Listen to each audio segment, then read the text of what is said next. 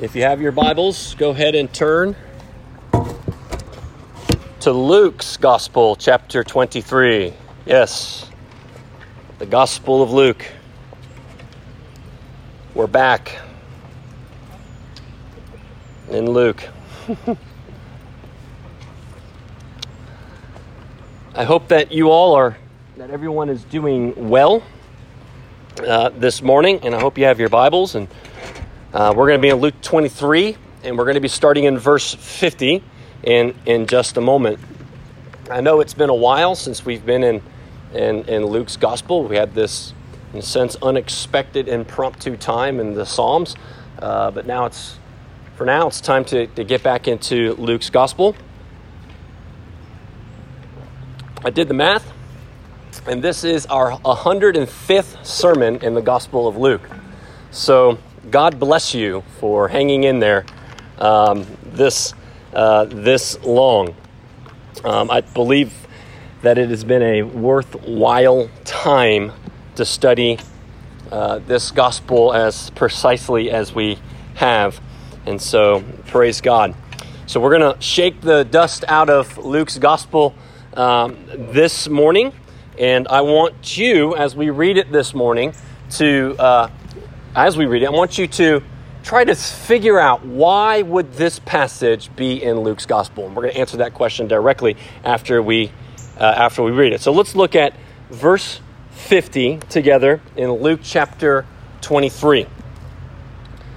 Now there was a man named Joseph from the Jewish town of Arimathea. He was a member of the council, a good and righteous man who had not consented to their decision and action, and he was looking for the kingdom of God. This man went to Pilate and asked for the body of Jesus. Then he took it down and he wrapped it in linen, a linen shroud, and laid him in the tomb cut in stone, where no one had ever yet been laid. It was the day of preparation the Sabbath was beginning. The women who had come with him from Galilee followed and saw the tomb and how his body was laid. Then they returned and prepared spices and ointments. On the Sabbath, they rested according to the commandment. And this is the word of the Lord. And may his Holy Spirit move in our hearts to hear and to see his holy, inspired, and inerrant word for his glory and for our joy. Amen. Well, here in Luke's Gospel, chapter 23, we know that this takes place right after Jesus was crucified. And there's chapter 3 is a huge chapter, very important. You can go back and look and see all the details of, of what had happened. But Jesus has been crucified, and Jesus is now dead. He is dead.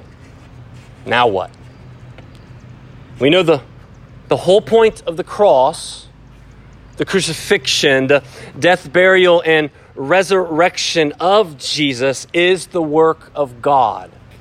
We know that it has been God's work, that He has worked to accomplish the forgiveness of sins of sinners so that sinners can be saved and reconciled and redeemed and, and brought near where sin has separated, God, through Christ and the cross, is bringing near. At the cross, Jesus was our perfect substitute, our atoning sacrifice before our holy God. The Apostle Paul tells us in 1 Corinthians 15, verse 3, that this is of first importance that Christ died for our sins according to the scriptures and that he was buried and that he was raised on the third day according to the scriptures. Paul says, of the first importance. Of first importance. But is it only just the resurrection? No. Paul says of first importance is his death, burial, and his resurrection. So his death and his burial is of first importance. So we have to stop, we have to consider the death and burial of Jesus Christ. It wasn't just about his suffering, the intensity of his suffering, the excruciating pain that he had to endure on the cross, bearing the wrath of God for our sin. But it was also necessary that Jesus, the Son of God, the Messiah, the anointed one of God, to also die and to be buried. So, overall, these six verses, and it does tell us the story of, of Joseph and the women and some of the other disciples, that overall, in this, what Luke is driving for us as Luke being the accurate historical teacher that he is, giving us the, uh, a historical account of the life and ministry and death and burial of, of Jesus. That overall, he wants us to see the evidences that Jesus truly died. And he died enough to be buried. Jesus died and then he was buried. But, but Luke is not writing this just as a history teacher so that we would have so that we would have, just have some information like from a history book. But Luke writes these things, these details, these evidences for us in order that we would have confidence and assurance in the Lord. That in the Lord our salvation has truly been accomplished by Jesus Christ. Because on the cross, where he really suffered, he really died, and was really buried, and was really resurrected. So, in this passage, there are there's six ways that uh, six different ways that that Luke is showing us evidences of this. First is this: uh, he wants us to know who was in charge of burying Jesus.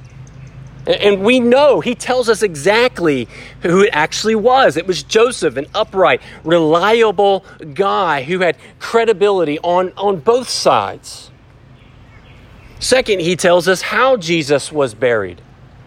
Pilate gave Joseph permission and they took him off the cross. They wrapped his body in linen. Third, we see where Jesus was buried. He was buried in a cut tomb on the side of a, of a hill, and this particular tomb was a brand new tomb that has never been used before. Fourth, there were eyewitnesses to the whole thing. There were women from Galilee, there was Joseph of Arimathea. They saw exactly where Jesus' dead, lifeless body was buried was laid in the tomb. They saw the exact position that the body was, was placed so that they knew exactly where to come back after the Sabbath was over. They knew exactly what tomb to go to. Fifth, we know where Jesus was buried, or when Jesus was buried, excuse me.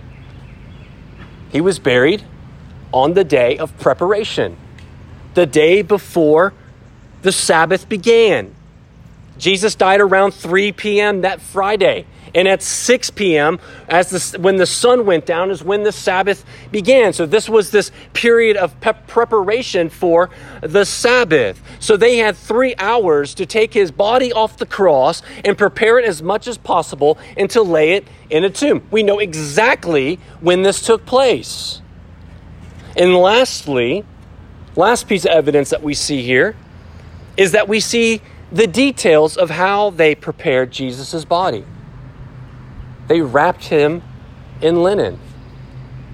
And yet, still, they needed more time to anoint his body. The women needed to come back to prepare to prepare more spices and ointments for Jesus' body. This is all evidence to should be evidence to us that, that Jesus truly died. And that is very important. It is very important because of this very massive truth about our salvation.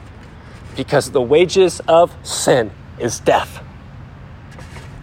And Jesus really died because the wages of our sin is death. And in his death, he paid our death as our representative.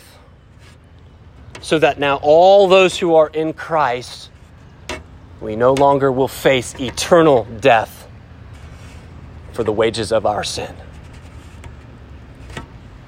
Amen. I'll say it for you. and Luke is giving us that evidence that that has been paid for in full. The evidence of the death of Christ for our salvation is completely accomplished in Him. Heresies would creep into the church that would sway people away from this truth. In the early church, there were false teachings that said that Jesus never really existed in the flesh, that he, was, he had no real human nature.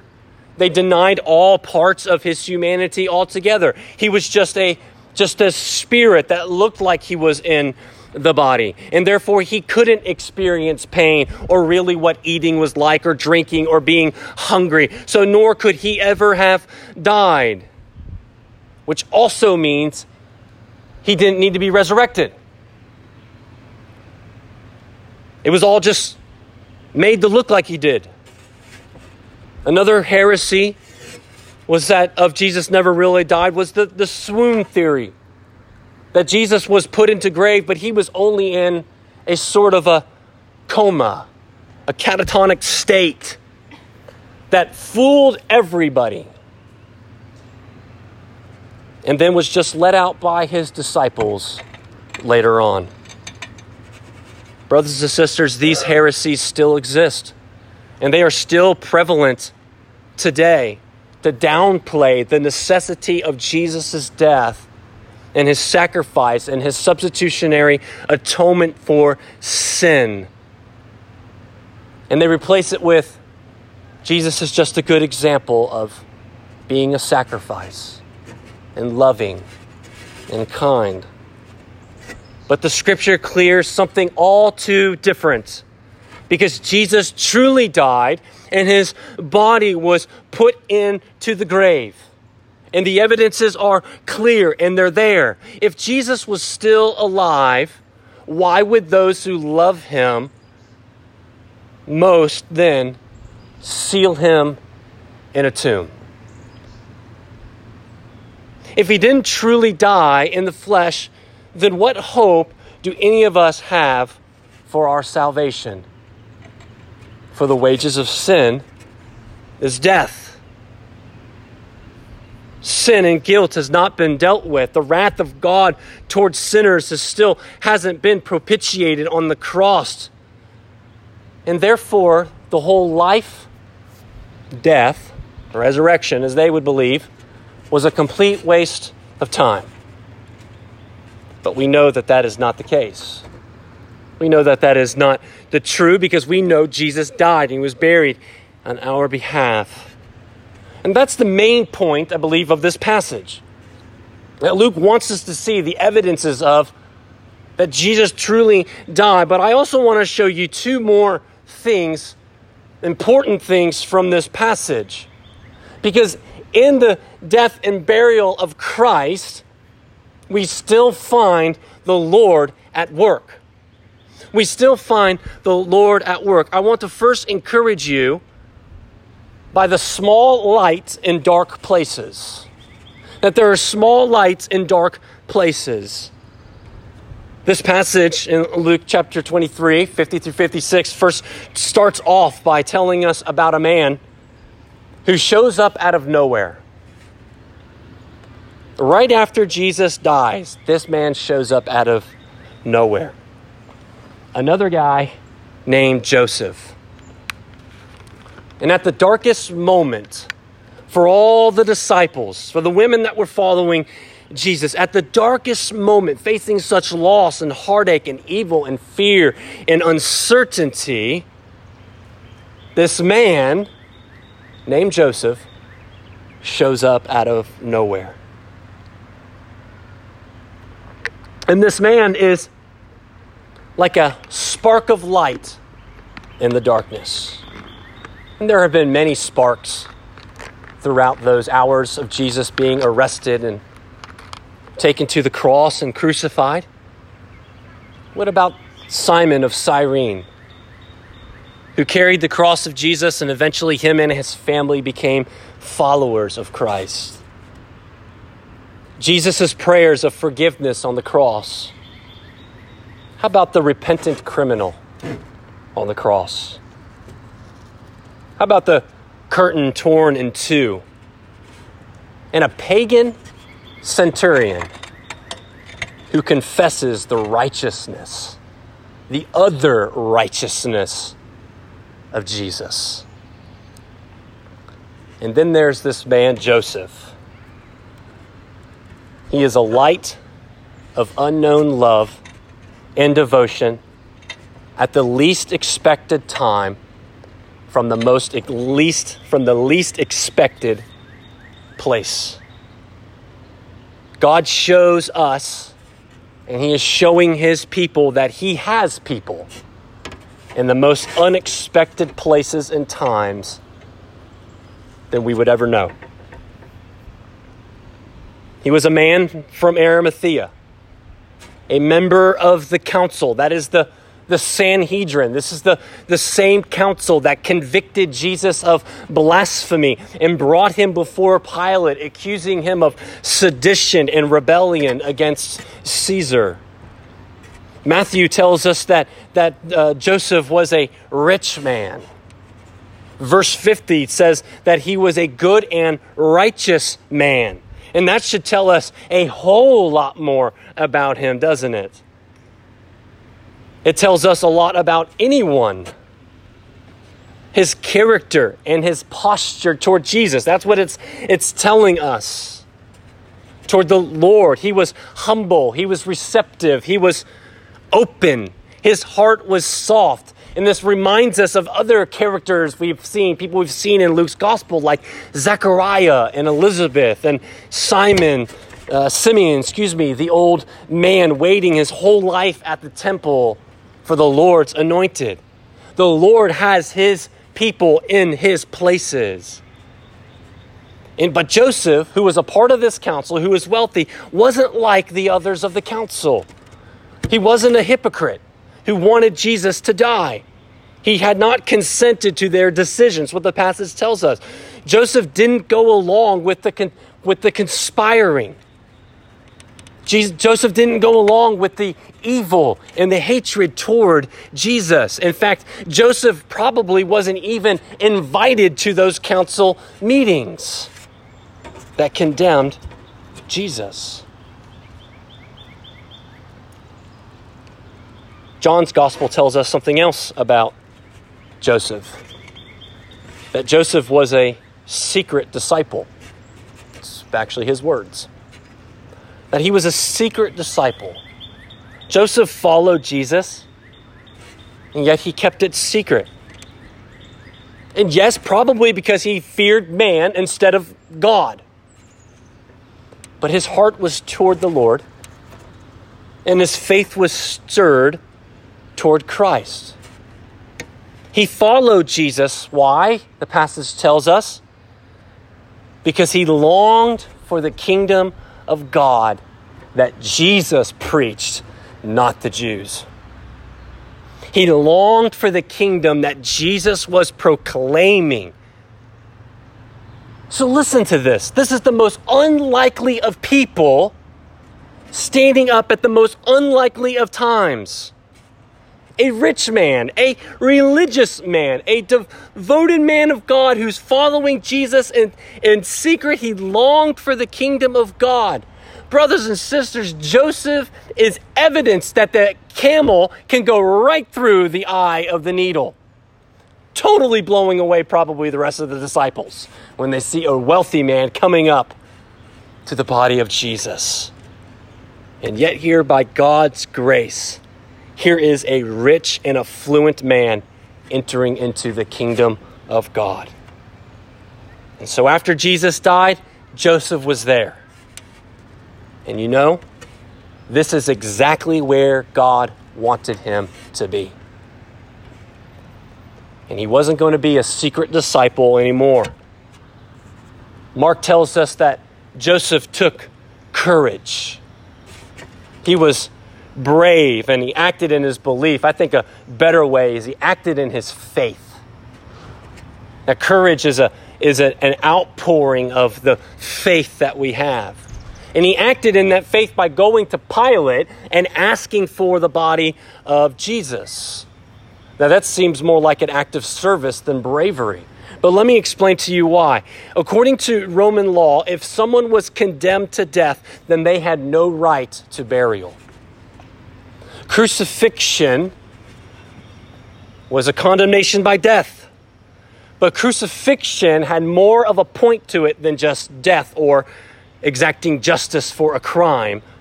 But it was a for future deterrent of criminals. It was a deterrent to future criminals to not rebel or mess with Rome. And so after crucifixion, bodies were supposed to stay on the cross.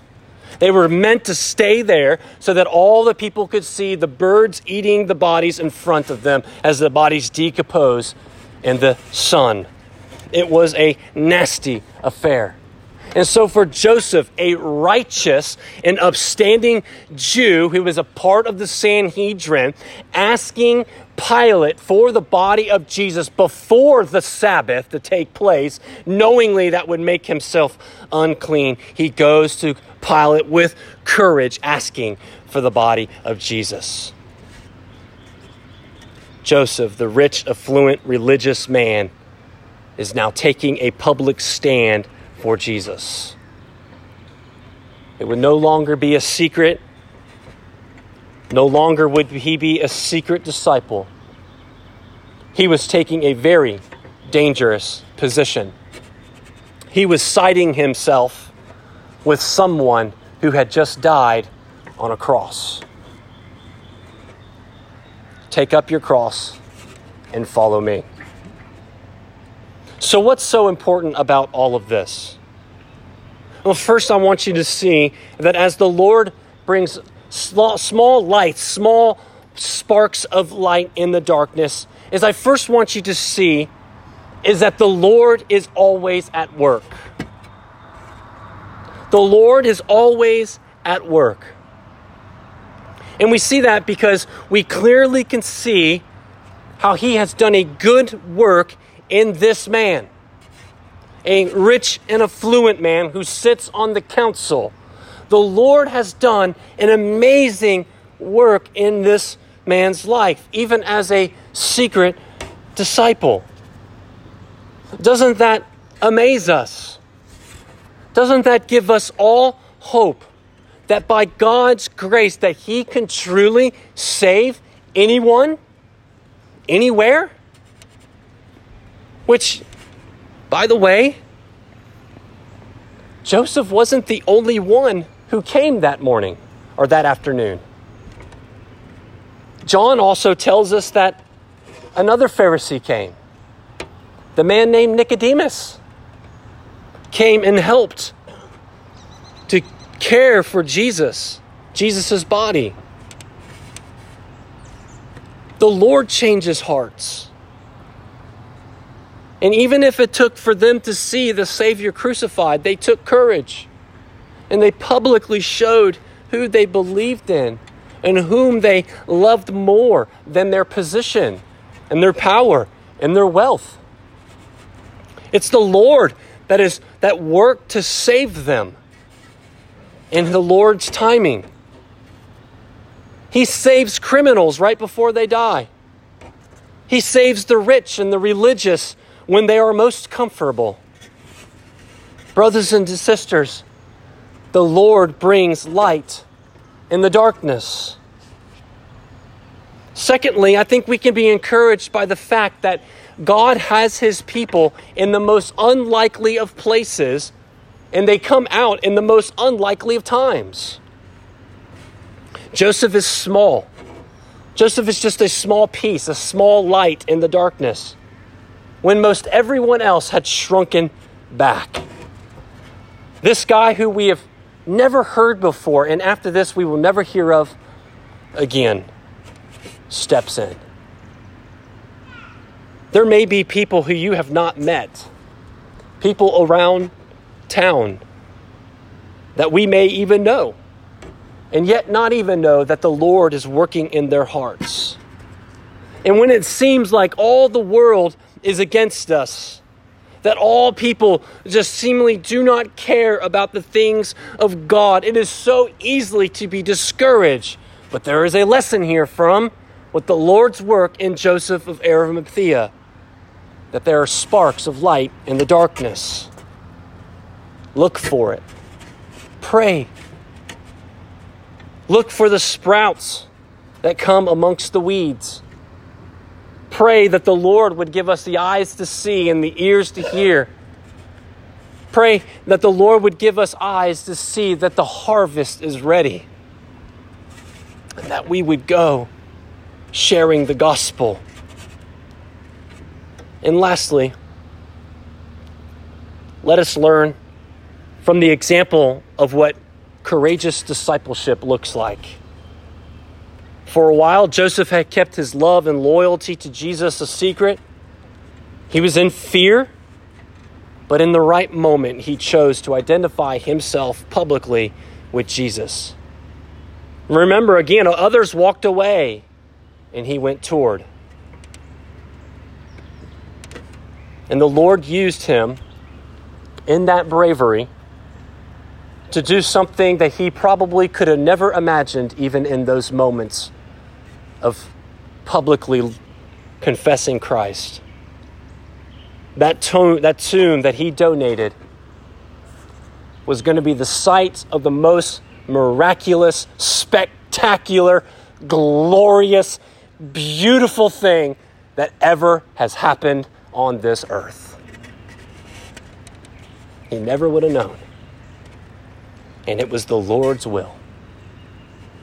Brothers and sisters, 99.9% of our time, of the time of, of time that we follow Jesus and that we're courageous and we're faithful, 99.9% of that time, it is not as public and it's not as dramatic as what took place with Joseph Arimathea. But listen to this that in every act of courageous faithfulness and obedience to the Lord, we can be sure that it's never a waste of time that it's never fruitless.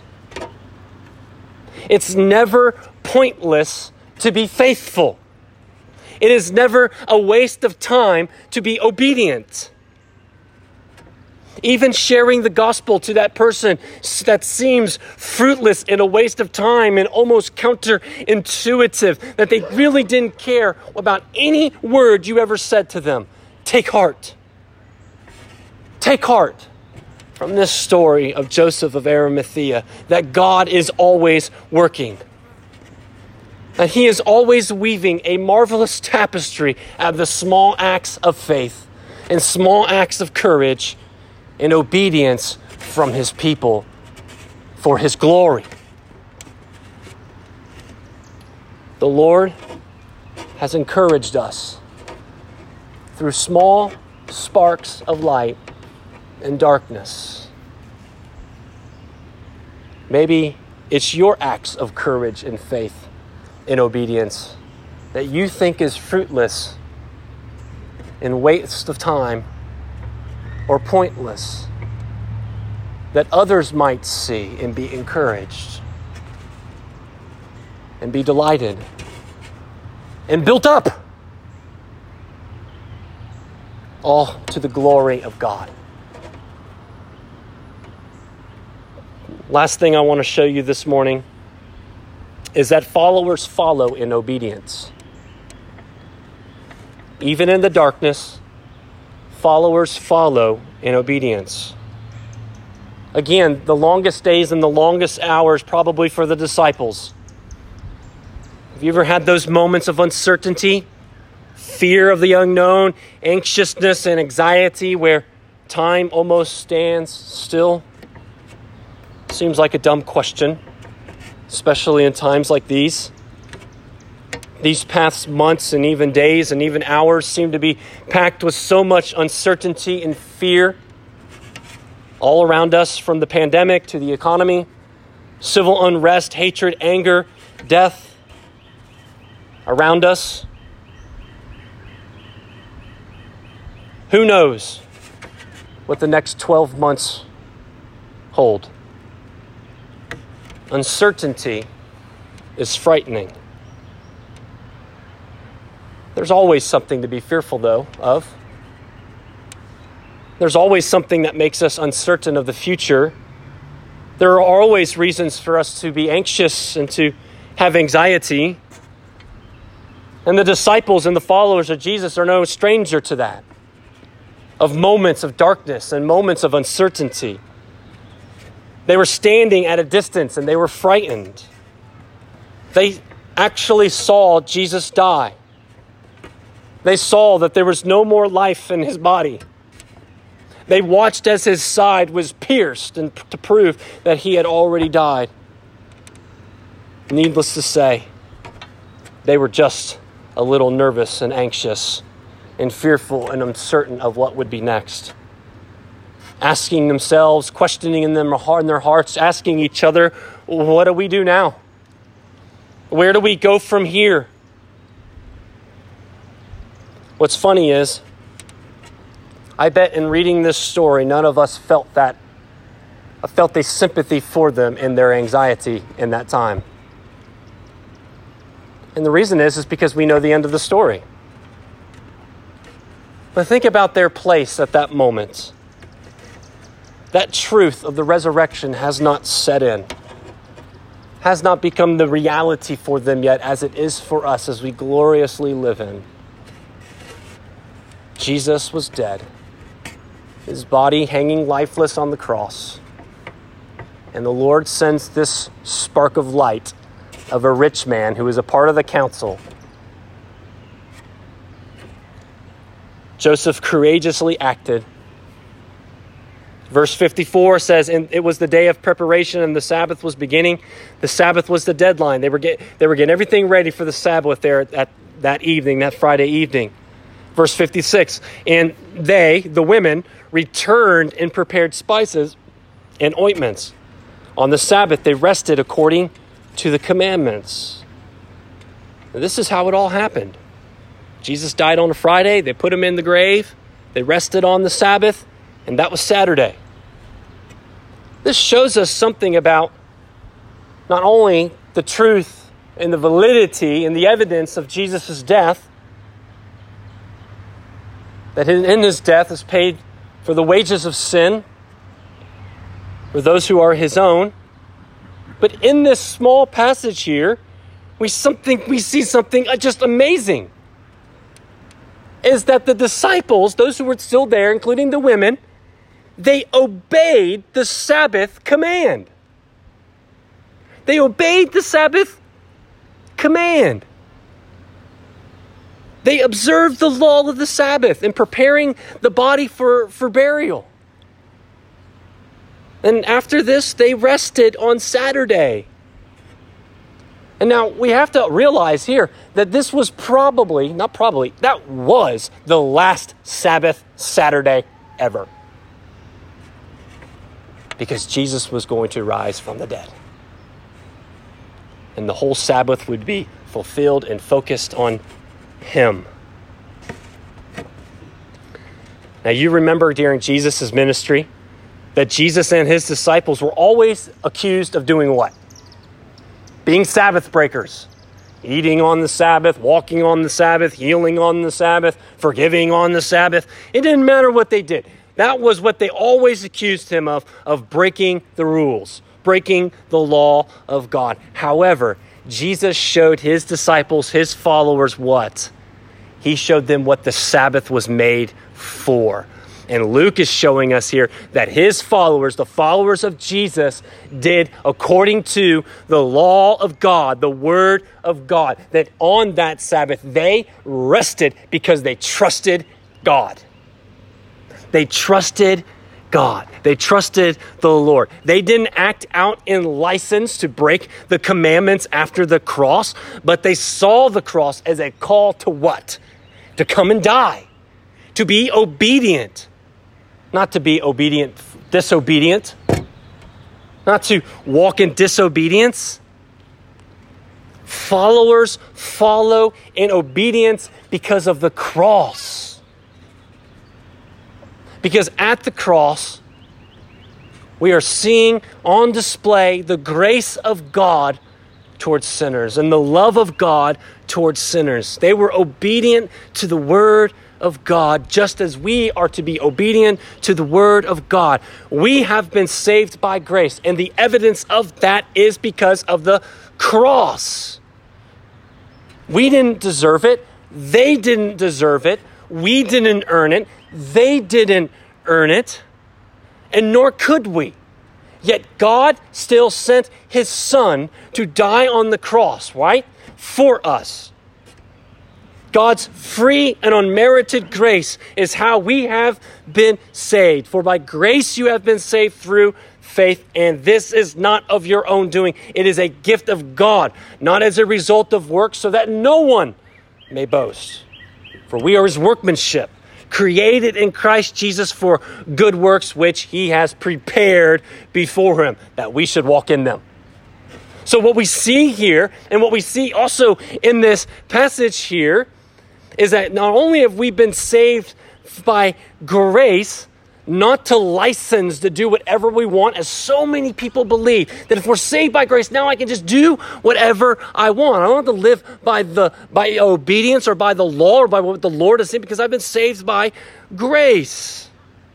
But what this passage is telling us is that grace and obedience are actually really good friends. They're not enemies. They don't work against each other as long as they are in the right positions in our hearts and in our lives. Because we have been saved by grace for good works, to be obedient to the Word of God. Grace saves us, it transforms us, it, conf- it conforms us, it gives us faith, it increases our faith, it matures us, it gives us courage in the gospel. But grace also is what drives our obedience. It's the desire of our obedience. So many want to make them enemies, but they're not. And this is what the cross, the death, burial, and resurrection, as soon we'll see, is all about. Brothers and sisters, are you following by faith in forgiveness?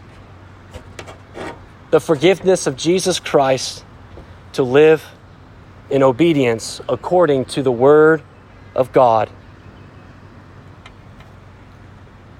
Do you follow Jesus? in obedience. Remember what Jesus said If you love me, you will follow, you will keep, excuse me, you will keep my commandments. John 14, 15. Jesus truly died, and his body was placed in the tomb. And his followers were obedient even in the midst of fear. But death in the tomb would not be the end of the story. Brothers and sisters, God's work did not end that Friday evening or even on that Sabbath rest. In the famous words of the preacher R.G. Lee in his famous sermon, Payday Someday, he said, Oh, but Sunday's coming, where death will no longer have dominion over him. Fear will no longer be our chains, and sin will no longer be our master, and obedience will be our joy because we have been saved by grace. The tomb is not the end of the story. Post tenebras lux. After darkness, there will be light. Let's pray. Father, we are stunned by the cross. We are amazed of the sacrifice that you have made on our behalf at the cross. By sending your Son to be our substitute, to die on our behalf, that we claim only the righteousness of Christ. We claim only Christ. Our faith alone is in Christ. Lord, I pray that as we respond together and speak together, as we receive the supper in a little bit, God, that we are encouraged deeply by the cross that Christ paid the wages of our sins. And to you receive all the glory and the praise. In Christ's name we pray. Amen.